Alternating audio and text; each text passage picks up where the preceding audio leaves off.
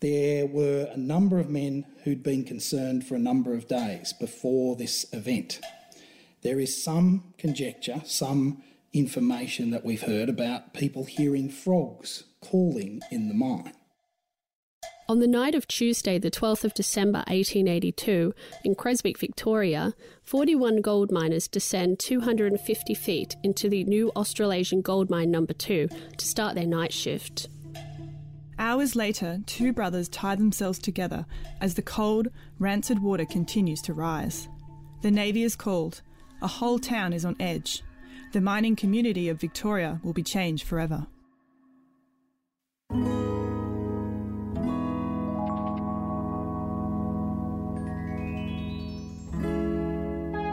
Welcome to Dead and Buried, a series which delves deep into the underground history of Melbourne. And beyond. I'm Lee Hooper. And I'm Carly Godden.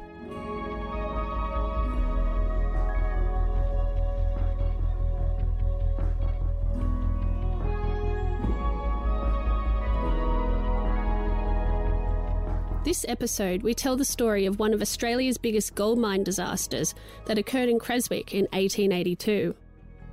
We talked to Dr. Joan Hunt, who specialises in mining history, and Dr. Jan Croggon from Sovereign Hill, an outdoor historical museum and perhaps the biggest tourist attraction in the city of Ballarat in Victoria.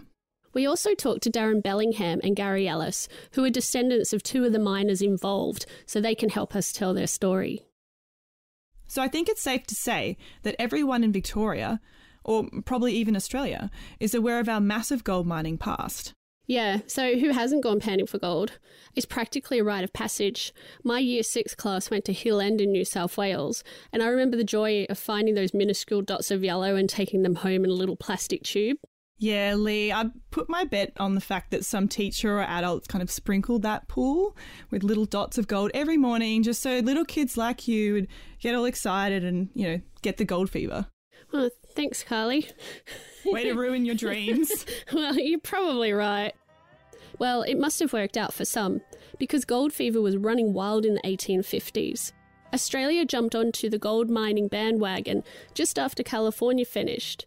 So it makes sense that those miners who maybe didn't have much luck, but who had caught the bug, would come and try their hand in hot and arid Australia. Yeah, and they were joined by a multitude of miners from places like China, Europe, and the United Kingdom and Ireland.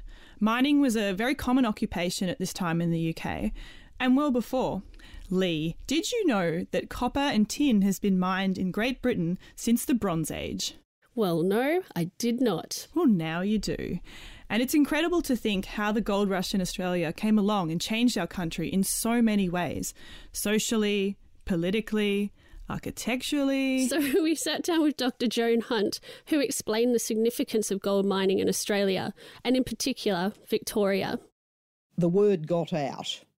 And for instance, here in Victoria, a lot of miners who had been mining for gold up near at Bathurst and round there in, came down to Victoria, starting to look here, and then people came from other colonies, and then gradually the word got out in uh, Europe and particularly in Britain, and then the ships started coming here. So you know, by the end of 1852, for sure, it was really on for young and old, and there was just so many people coming, so that when the census was taken here in 1851, the population was less than 100,000, right? 97,000 people were on the census for Victoria in 1851.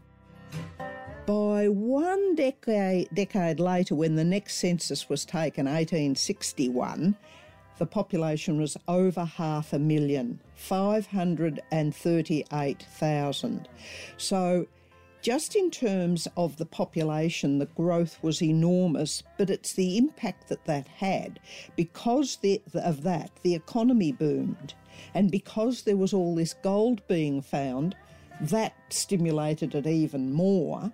And that's why you have these absolutely beautiful cities like Ballarat and Bendigo and Castlemaine and Maryborough with these streets and streets of gorgeous Victorian architecture, all built on gold. Yeah, that's really interesting. To think of all those gorgeous towns, uh, they're pretty much lined with the blood, sweat, and gold of all those miners, right? By 1882, though, the gold rush had well and truly passed, with all the easily found gold, well, you know, found. The shallow alluvial gold, the gold you could find with your pan in a river or by digging a little bit, was by now pretty much all gone. By this time, efforts focused on the mining of deep lead alluvial gold. It was a whole new ballgame. We'll leave it to senior historian from Sovereign Hill, Dr. Jan Croggon, to explain what deep lead mines are. Deep leads were buried rivers, rivers that had been on the surface millions and millions of years ago, um, had had a lot of gold washed into them and eroded into them from the, the ranges and so on around them, the hills and mountains around them. Uh, the gold in the rivers, being gold heavy, fell to the bottom of those creeks and rivers. Uh, if the river did a meander and went around a corner, then the gold would just st- stick in the corner. Uh, then, over millions and millions of years, there was a build up of um, animal and plant matter. Um, in some places, volcanic eruptions, but in Ballarat East, no volcanic eruptions, just a build up of soil and erosion and so on. Uh, and when the first miners came here in, in the 1850s, they realised that if they could locate these buried rivers, they'd locate literally a gold mine. So these underground rivers of gold sound pretty dreamy, but how to get at them? Gold mining companies, of course.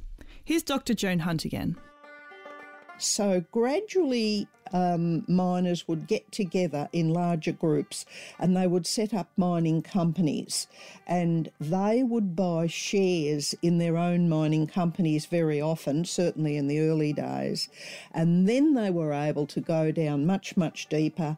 Eventually, they replaced horsepower with steam engines. And so, you know, the whole thing just uh, built on itself so that you ended up here in Ballarat, for instance, with mining companies having foundries and then miners themselves who had the ability to be iron founders would set up in business themselves and they would um, be building things like steam engines. And then that gradually as the railways came they started building locomotives. And once the gold was gone the big cities still remained because they'd replaced the gold by this big industry, heavy industry. And that's really what made Ballarat the gold first and the heavy industry that followed. It was one of these gold mining companies, the New Australasian Gold Mining Company to be exact, that the men of our story were working for. That is, until disaster struck.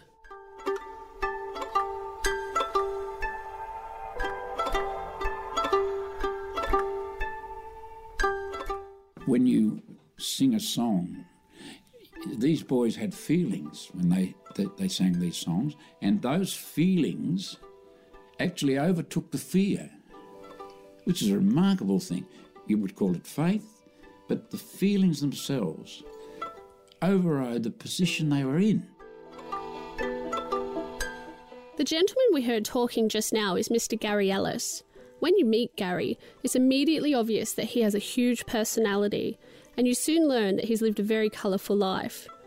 Before his retirement, he worked as a showman touring the countryside, but he's still performing as an Australian country music singer. Storms never last, do they, baby? Yeah, and he was even inducted into the Australia Country Music Hands of Fame Cornerstone in Tamworth, the home of Australian country music. His handprints in concrete joined those of icons like Slim Dusty and Kasey Chambers. Gary was very generous with his time. He invited us into his home for lunch with him and his lovely wife Priyani, and he definitely wouldn't let us leave without a few CDs and some autograph posters, which we'll of course put up on our Facebook page for you to look at. Gary is also the grandnephew of Jabez and Benjamin Bellingham, known as the Bellingham brothers. They were two of the 41 miners who went down the number two Australasian mine on the night of the incident. There were beautiful fossils in this limestone from the Silurian era. And uh, they're quite famous. They're, the Melbourne Museum has a major collection of them, and many museums around the world do because they're a, they're a type, you know, they're a, a particularly good example of these fossils of this particular age, which is about 400 million years. Now, I'd been into fossils since I was quite young. I've been on dinosaur digs. I've been interested in geology, mostly, I think, because my dad was interested in geology. He got me interested. But then when I found out that my, my great times four and my great times three grandfathers worked in this mine, which was now a geological site of significance, and that you know museums around the world had these fossils. It was like, wow, well, how about that? Where's that come from? Darren Bellingham is the great great grandson of Jabez Bellingham. The Bellingham clan are miners from way back. As you may have guessed, Darren is a keen geologist, but funnily enough, he's also a gold mine tour guide at the Sovereign Hill Museum. We interviewed Darren in his secluded country home. His love of geology was plain to see with the many displays of rocks and fossils that decorated the house. He's even got a rock that he gathered up from the former site of the Australasian Mine Number 2.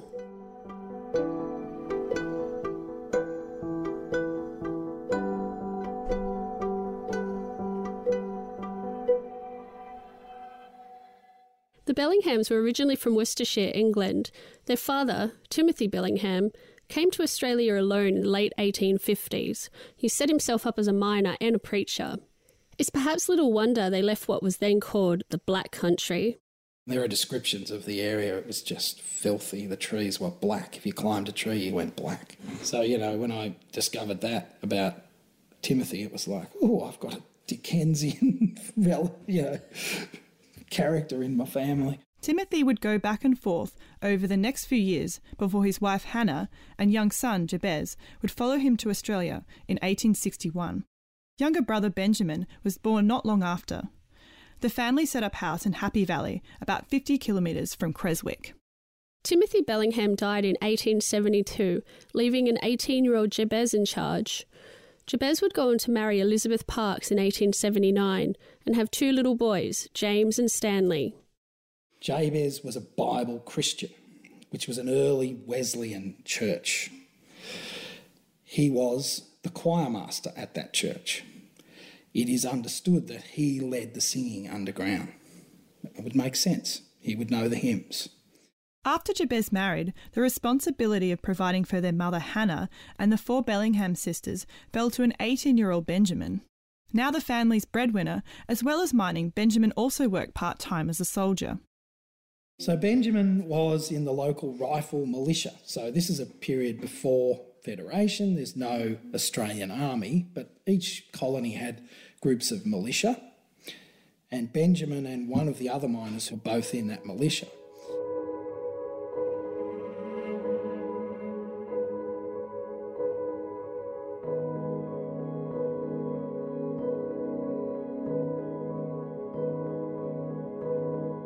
As fate would have it, Benjamin wasn't even supposed to have been working the mine that night. Did someone or something have an inkling about what was to come? Benjamin Bellingham wasn't even supposed to be working that day. He'd taken a shift from another guy who was sick, apparently. But was he sick or was he worried about the frogs in the mine? Okay, so to understand the significance of the frogs, we need to go into a little bit of detail about the history of the mine's operations.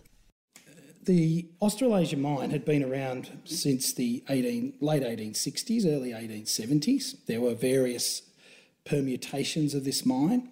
It was on a junction of some major underground rivers, and it was one of the richest patches of deep lead mining that existed.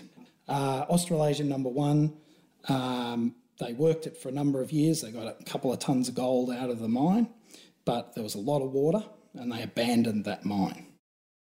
Then they moved 700 metres to the north and sunk a second shaft. So that was the Australasian number two. And that shaft, they started digging in two different directions. They started mo- moving south back towards the original drive, and they were moving north following the course of the river where the gold was underground. Moving back towards the other end, most people say that they were doing that because there was rich ground there. The Australasia number one was on rich ground and they were moving back towards that area because there was good gold. Now, I have a map that says that that's not the case, that it was pretty average in that area.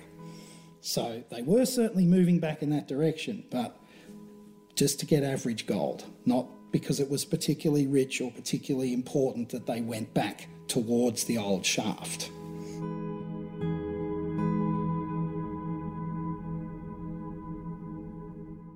There were a number of men who'd been concerned for a number of days before this event. There is some conjecture, some information that we've heard about people hearing frogs calling in the mine. Now, that apparently was quite an unusual event. We don't know if it's true or not, but I've been told this by a number of people. Frogs are generally associated with water, right? That's what they say. In the early hours of Tuesday, the 12th of December 1882, two miners, Henry Reeve and William Mason, were working on the shaft moving south. The miners knew they were heading back towards the old shaft, and they also knew that mine was flooded. And it was being surveyed by the mine manager. But the old mine manager had died in April. And a new mine manager, although, you know, April to December is a fair amount of time, the new mine manager had taken over. And he, the mine manager's job was to survey. And of course, it's very important to survey so that you don't hit the old shaft. And he did his job quite well. The flood happened when the two men were digging and some what was called degraded slate between the two mines, 22 feet between the two mines, and the water found a way through it and burst into the north, the southern part of the Australasia number two. It's 4:45 a.m. Freezing cold water gushes into the mine. There are 41 men down there. Those two men ran back towards the shaft, okay? Because they're south of the shaft, they're running up towards the shaft itself. Because they knew there were lots of men working in the other side of the shaft, up to 500 metres away from the shaft. Some of them were 300 metres from the nearest escape. They warn Michael Carmody, the platman of the flood. Michael's father James is also down below. So he worked at the bottom of the shaft. He didn't move into the drives, but he was responsible for getting ore trucks into the winder to get things back to the surface. That was his job. But if there was a problem in the mine, his job was to warn the miners. And he ran down to warn the men who were in the northern part of the mine because they were going to get trapped. Some of them would be trapped, some of them would be able to get out. But he had to warn them all that the water was coming. And he let two particular men, two men who were trapped, Manley and Chegwin, he told them, and then he ran back out of the mine as quick as he could. So he got out, but he warned these two men. They ran all the way down to warn everybody else. But by the time they were aware of the danger, the men who were at least 300 metres past the last possible exit, there was too much water. So there were 29 men initially. They pushed up against the water and the rubble and everything that was being pushed by the water towards them, and one man got out. By now it's 6 a.m. 13 of the miners have managed to escape. And then they tried again. They pushed up. And this is all in the total dark because all their candles have been extinguished by the rush of water and air. So this is total dark. You can't see anything. You're in a flood. You're 500 metres from safety. They pushed up again, all of the men. And one more man got out. So there's 27 men trapped. And there was a small rise. It was just called a rise or a chute. It just went up in the mine, so up above the level of the main drive. And they stopped there. They couldn't get out, there was no higher level, but this did give them a little bit of air room, a little bit of headroom. And effectively, what they then did was tread water. They were hanging on to the, um, the wooden beams in the mine, and basically, the water rose to their mouths. There is nowhere left to go. The group of 27 men, including the Bellingham brothers, are trapped at the number 11 rise. So some of them died almost straight away. They, the, the air was bad, there wasn't enough oxygen, and they fell away and drowned. By 9am, word of the disaster had reached the town, and family and friends flocked to the mine site. The mine manager sent an urgent telegram to Melbourne calling for help. The warning bells in the mine commenced, and uh, they knew something was up. And they rushed to the poppet head, I think they called it, and it was realised that the message got around that um, the boys were trapped underneath. That's Gary explaining how his great great grandmother, the sister of the Bellingham brothers, first discovered there had been an accident. It was mayhem. No one was sure if the boys were trapped or if they were dead or alive. The mine manager and engine drivers jumped straight into the rescue of the men. But the pumps were started immediately. So on the surface, there are two heroes. The real heroes of this story are the engine drivers. They doubled the speed of the pumps to get the water out as soon as they became aware there was a flood. And the pumps ran for the whole time. The men effectively are treading water. Some of them have died fairly quickly, and we believe that the youngest man on the on the uh, shift died first. He was John Hodge Jr. John Hodge Sr. was the shift captain, and he escaped on the day. So you can imagine how he felt. But the water was rising even higher. The pumps weren't doing enough. Around 5 pm, a telegram arrived from Melbourne. The Navy was sending divers. The mines department contacted the Navy, and the Navy sent what you would call helmeted divers to try and save the men. And the train broke a speed record from Melbourne to Ballarat. They sent for the divers from HMAS Cerberus, and they arrived by a special train and got to the mine and got the pump going, but they only came with, I think it was 100 metres of hose, and they couldn't reach them. But they did send for more equipment, and more equipment did come up later on the Wednesday and into early Thursday morning. Meanwhile, the pumps are pumping. They get the water level down to a level where the men could get in. The men got in, they cleared the debris, repaired the air pipes, but they didn't get to the men until 8 o'clock on the Thursday morning. So effectively, the men were trapped for 50 hours. So the rescuers reach the men and they call to the men in the, in the space where they're all waiting, I suppose, to be rescued. Is everyone okay? Is everyone all right? Is everyone alive?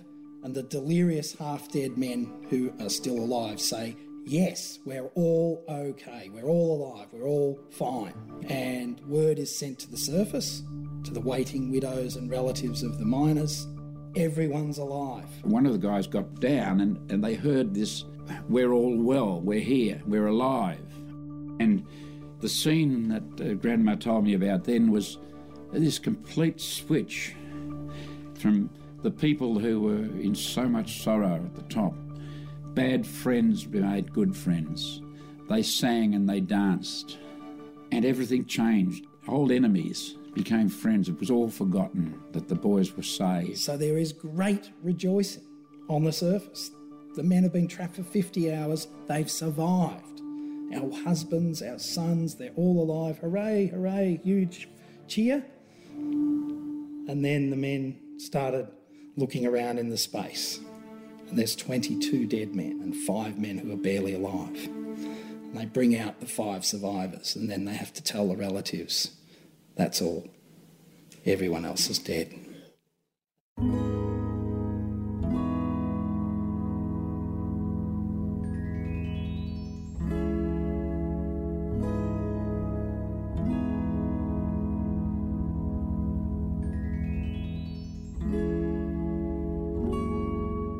Twenty-two men had perished. News of the tragedy travelled to the surrounding towns, to Melbourne, interstate, and all over the world. Along with news of the deaths came testimonies from the five survivors Peter Maloney, John Manley, Tom Corbett, Cornelius Quirk, and Patrick Bowen. They told of the conditions down there, about losing their friends, and about the heroes. One of those heroes was Jabez Bellingham. Jabez, of course, got out and uh, then realised that his brother Benjamin was still down under, and against all of the advice, physical and otherwise, went down again. And somehow went against the floodwaters, which must have been a tremendous physical effort, up to where they were. He then led them in singing hymns, and the the hymn that was remembered mostly and Manley, who got out, said that he had never heard any choir in the world, or in Creswick particularly, uh, sing hymns like that. And the hymn was the Sweet By and By. That was the one that they mainly sang. There's a land that is fairer than day, And by faith we can see it afar. For the Father waits over the way to prepare us a dwelling place there. In this way, by and by, we will meet on that beautiful shore. To be in that circumstance is no light. Water coming up, so much so that brother's brother, he's not as big as Jabez, and he, he's going, his head's going under. Manny mentions that they could hear plops into the water as they would hang on to the rafters above. They would gradually drop off with the, the physical exertion of hanging onto the rafters. So Jabez, seeing that Benjamin was in trouble, actually tied him with their uh, bowyangs, I think they called them. They were uh, like leather straps they had around their tops of the boots, and tied him to his waist. And that's the way they found them.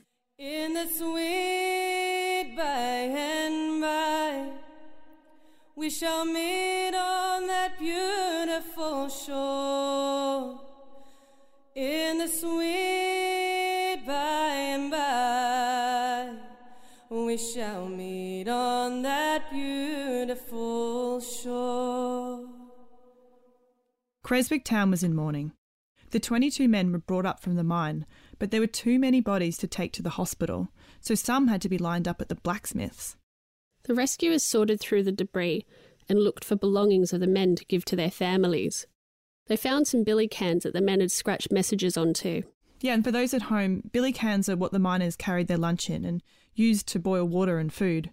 One of those billies belonged to Benjamin Bellingham. It said, My dear mother, my dear brother, J.B., my dear sisters, we are all happy. BB. So he must have written that before Jabez came back for him, and to claim we're all happy in a potential farewell note? Yeah, I know. One of the other Billies, and the only one that survived today, is the Clifton Billy, and we went and saw it at Creswick Museum. We did, um, and we'll put some photos up on Facebook of that. And though it's illegible now, it once said, Goodbye, dear mother, sisters, and brother, Philippa, my dear girl, John Thomas Clifton.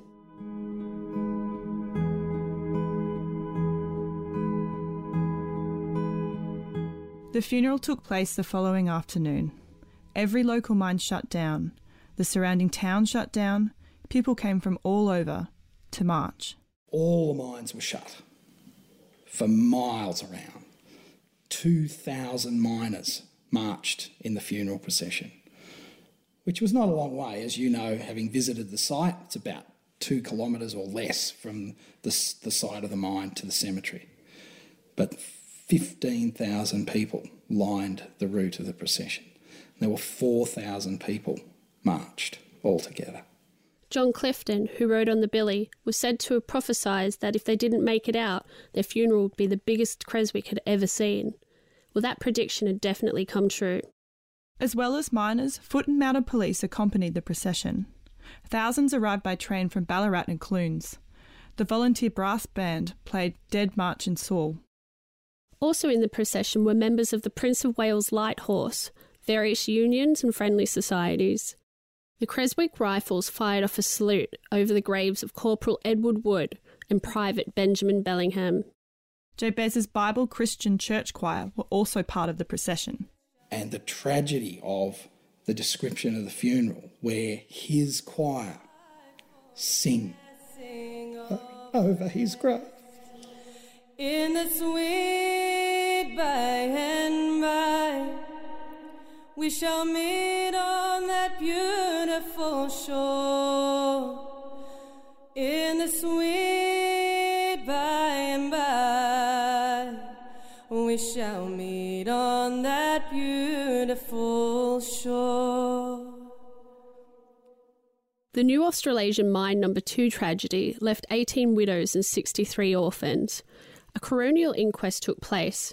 It concluded that the men had drowned as a consequence of a burst of water into the mine. But while this burst of water was the mine manager's responsibility, it was largely unpreventable. Here's Darren. It was effectively an open finding. The inquest into the deaths said that It was a mistake that any mine manager could make because they didn't actually hit the the actual um, shaft. They came to within 22 feet of the shaft, and there was degraded rock that dissolved effectively and caused the the flood. So it really wasn't, you know, like a surveying mistake that was so bad. They were closer than they thought they were, but they were within the bounds of a reasonable, you know, mine manager working underground should have been because it's not a perfect science surveying underground. With a tragedy of this magnitude, the public was moved to help the widows and orphans. It wasn't long before over £20,000 had been raised. The Age newspaper has kicked off a fund and they put in a certain amount of money, I can't remember exactly how much. And all of the major councils in the area, so Ballarat, Bendigo, Creswick, Melbourne city councils, all put in some money towards the fund and then individuals were able to donate. Now, lots of companies did, lots of mining companies donated to the fund. Now, we can't prove this. Why would you, as a mining company, donate to a fund to help the widows of a mining disaster? Would that be to stop them from suing the mine and perhaps setting a precedent for, for other mining disasters? Or is you, are you just really generous mine owner. You know, you can make your own conclusions about that. So, uh, pretty soon, £20,000. $5 million in today's money. The government stepped in to take control of the massive donation. But I don't know where it was or what accounts it was in or whether it was just promised or what. But that amount of money divided by 18 women would have been the equivalent of a Tattslotto win each. Huge amount of money. But it's 1882. Women aren't supposed to have large amounts of money. Men are in charge of the money in a house. And there are letters in the newspapers of people complaining, saying, some of these widows have already got houses. They're, okay. What, Why should, why should they? They shouldn't. It's not right that they should get this huge amount of money. So there's, there's debate going on in the community about should these women get this money? The state government resolves the debate. Eventually, two years later, so the women, goodness knows what they're living off in the past two years, but in 1884, there's a new act, the Mining Accident Relief Fund Act. But it doesn't give the money just to those widows. The Act is set up to provide for all victims of mining disasters. And of course, then there's further outrage because the people who donated the money But I donated this money for the widows of this disaster, not for everybody. What's going on? So, again, there's a huge debate and, and there's animosity and problems because the people who believe that the widow should have got all the money, they're not going to get it. And the government's very clever. Instead of just splitting the money up and giving it to the widows, they invest the money and the interest from the investments is what the widows get. And what that works out to be is less than half what their husbands were bringing home in a wage.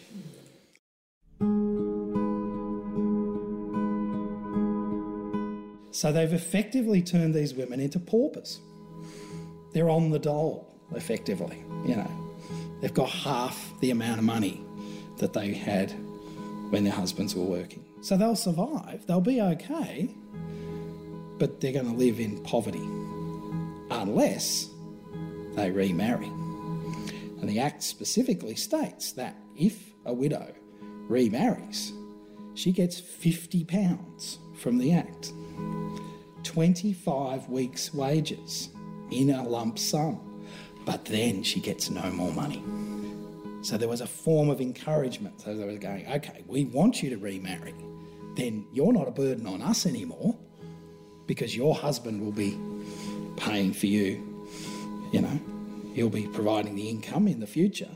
But as a little incentive, a little juicy carrot, we'll give you £50 out of the fund if you get married. But then you get nothing else. Sounds a bit shifty, right? It sure does. And Gary read to us from his research notes to tell us exactly what compensation was offered. And the sums to be paid were 15 shillings per widow, five shillings for eldest child under 14 to 17 years, four shillings for the next child, then three shillings, two shillings, and one shilling. Any other child received nothing until the first child was no longer dependent on the fund. And here's the little rider that really upset them. And when you think, what an insult. Each widow was presented with a Singer sewing machine so that she could earn a, her own living. Now, that really made them boil. And I wonder, when you think about it, if she did use this Singer machine and made a living, would the would have the pension cancelled out? I, I suspect it may have. Gary raises a good point. While I can accept that being given a Singer sewing machine to make your own living would have been kind of helpful, I feel like that at the time, £1,111 would have been much better. Yeah, and what's the deal with turning a charitable donation into a general pension fund for all victims of mining accidents? That really would have been a slap in the face for the Creswick widows. Though not everyone we spoke to had the same bleak opinion on the fund.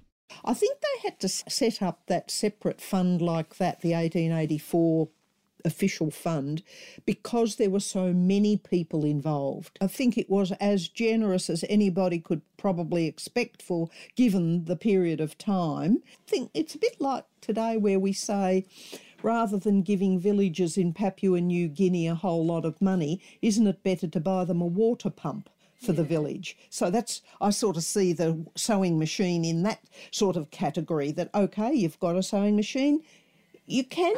My mother did that for years and years and years, supported us by her sewing machine, you know, sewing jeans for our sweatshop.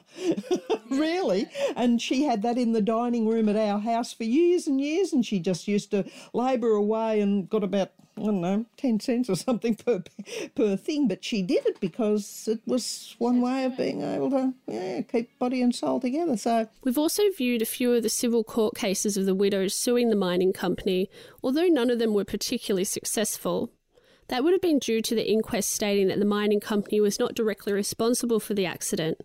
As per the 1877 Mine Statute Act, to claim any kind of compensation, the company had to be found negligent, which would have been difficult given that the coroner inquest found that the mining manager wasn't at fault.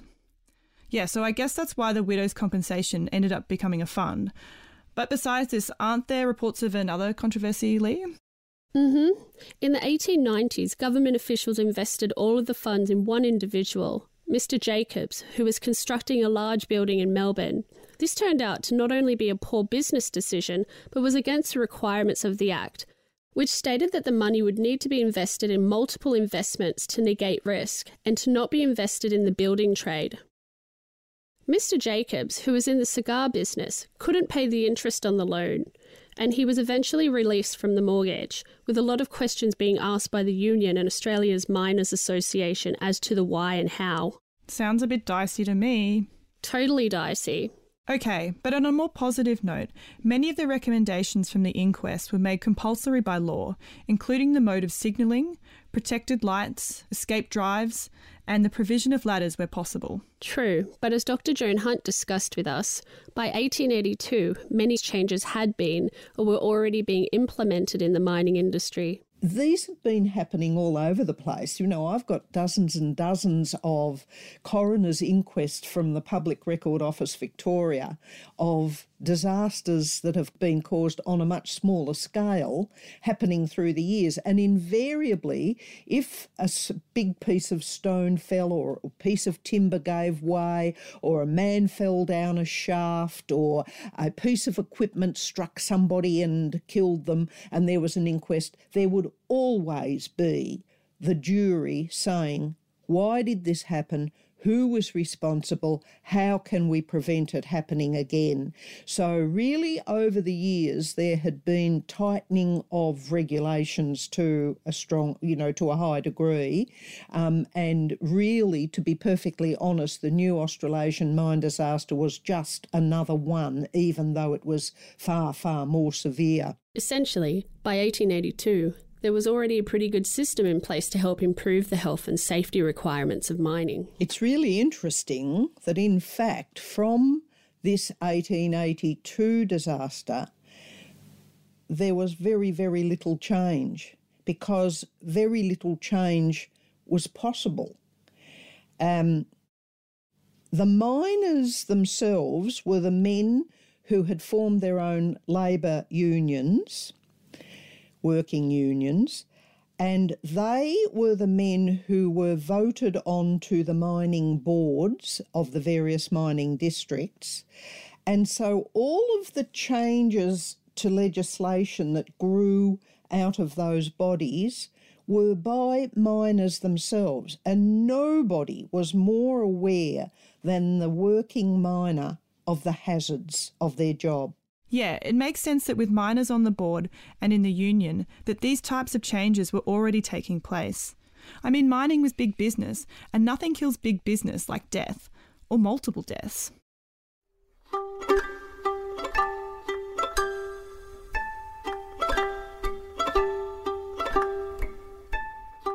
Carly and I went on a little family trip to visit the site of the former number 2 Australasian gold mine. It's not too hard to find, just a little ways out of Creswick town past the cemetery. There's a huge earth mound from where the tailings must have come out, and the ground is covered with white granite stones. It's pretty much in the middle of nowhere. And it didn't look anything like a living mine. Nothing at all like the photographs or illustrations we've seen while researching this episode. Though there was some leftover equipment and a lovely reflection chair. Yes, the reflection chair.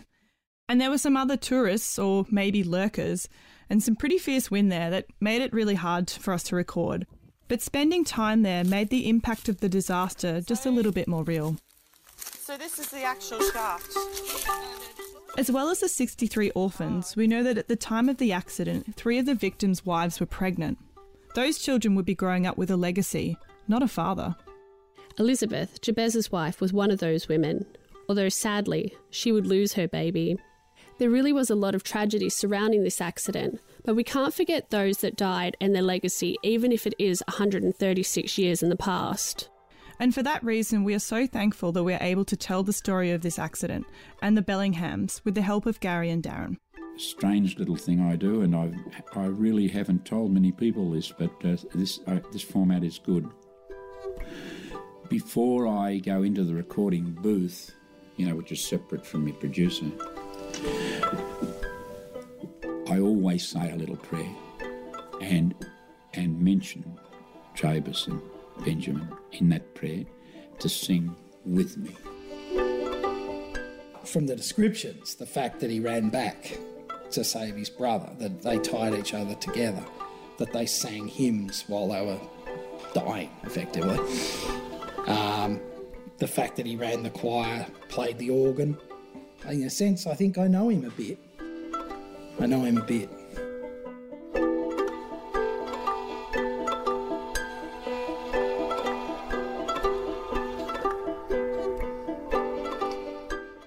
It's important for us to mention that as well as Jabez and Benjamin, 21 other families lost their husbands, fathers, brothers, uncles, and friends. We approached many of these descendants, and while we couldn't interview all of them for this episode, their stories are just as important and heartbreaking as the Bellinghams. You can read more about these men on our website. There's a land that is fairer than day, and by faith we can see it afar. This episode was produced, researched, and written by me, Lee Hooper, with editing and production support by Carly Godden.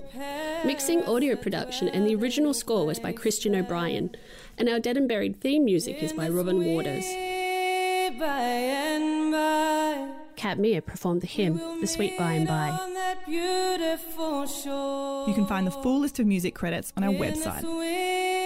We'd like to dedicate this episode to Dr. Joan Hunt, our friend and mentor who passed away.